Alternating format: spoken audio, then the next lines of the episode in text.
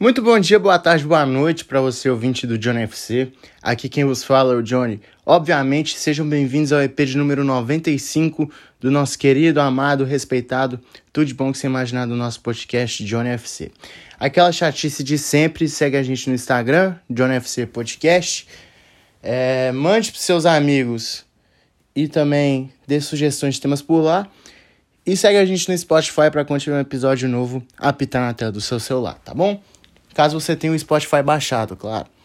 É, hoje é, foi o primeiro, a primeira semifinal do Mundial de Clubes entre Palmeiras e Al E o Palmeiras conquistou sua vaga para a final, é, ganhando de 2 a 0 do time egípcio.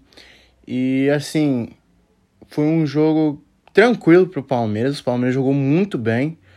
Acho que foi uma postura totalmente diferente é, de quando foi na Libertadores, principalmente no jogo contra o Atlético Mineiro e contra o Flamengo, que jogou um pouquinho mais fechado.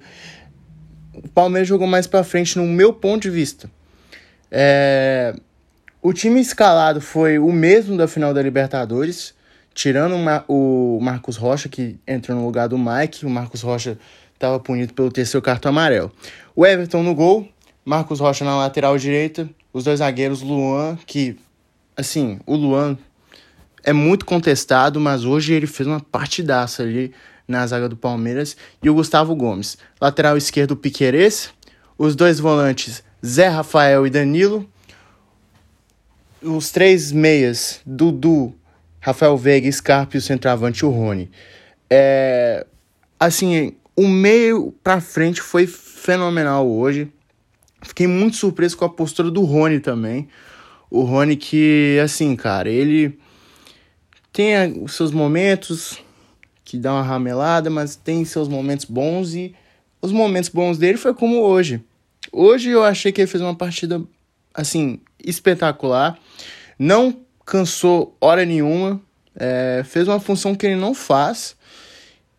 E assim, eu fiquei impressionado. O Dudu também jogou muita bola, deu um passe sensacional pro primeiro gol do, do, do Palmeiras. Pro gol do Rafael Veiga. O Palmeiras já estava pressionando. E assim, desde o primeiro minuto, deu para notar que o Palmeiras é, forçou muito a marcação no campo de, de defesa do Awali, fazendo com que o goleiro tivesse que dar chutão para fora, os zagueiros também. Tá muito difícil para o Awali jogar. E também dá para perceber um Palmeiras muito mais maduro em relação ao último Mundial, que foi eliminado na semifinal pelo Tigres do México. É um time com a cabeça nova, um time que está empenhado a vencer. E não é só a torcida que está que tá com essa expectativa em si. Os jogadores também dá para deu para ver hoje que eles querem muito ganhar esse mundial para acabar com essa piada de que o Palmeiras não tem mundial, apesar dos palmeirenses falar que já tem. Mas isso aí vai a critério de de vocês. Para mim não vai fazer diferença nenhuma. É... E assim, queria destacar também a partida do Rafael Veiga e também falar do Rafael Veiga para vocês. É, eu não, eu tava pensando em fazer sobre o Rafael Veiga, mas eu quis incluir a classificação do Palmeiras para a final. E eu acho que o Rafael Veiga já passou da hora de uma vaga dele ter uma vaga para a seleção brasileira. É, a gente contestou muito o Coutinho na, na sua última convocação, mas ele entrou, ele foi bem nos dois jogos. Ah, mas foi por causa do gol contra o Paraguai. Não, contra o Equador ele jogou bem também. E a gente pensou, puta, por que, que não convocou o Rafael Veiga?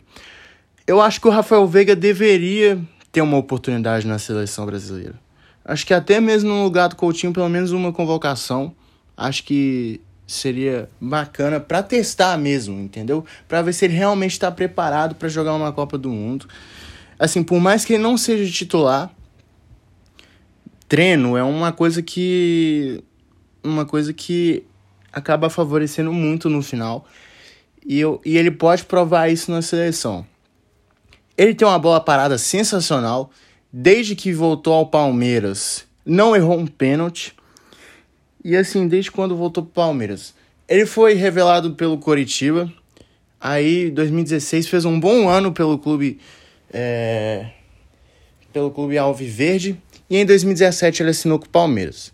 É, sempre foi palmeirense, sempre foi um cara que gostou do Palmeiras, só que no primeiro ano o Palmeiras teve muito, muitos deslizes naquela temporada e ele não jogou tanto, tanto que na temporada de 2018 ele foi para o Atlético Paranaense e, e foi muito bem por lá, ganhou a, a Sul-Americana, voltou para o Palmeiras em 2019, depois dali nunca mais saiu do time.